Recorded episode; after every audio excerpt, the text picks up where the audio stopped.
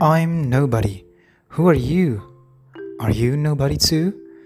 Then there's a pair of us. Shh, don't tell. That vanishes, you know. How dreary to be somebody. How public, like a frog. To tell your name the livelong June to an admiring bog.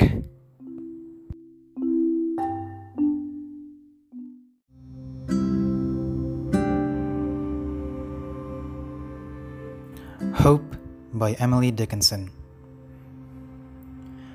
Hope is the thing with feathers that perches in the soul and sings the tune without the words and never stops at all.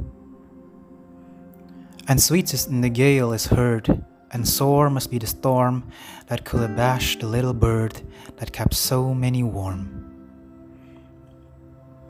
I've heard it in the chillest land and on the strangest sea, yet never in extremity it asked a crumb of me.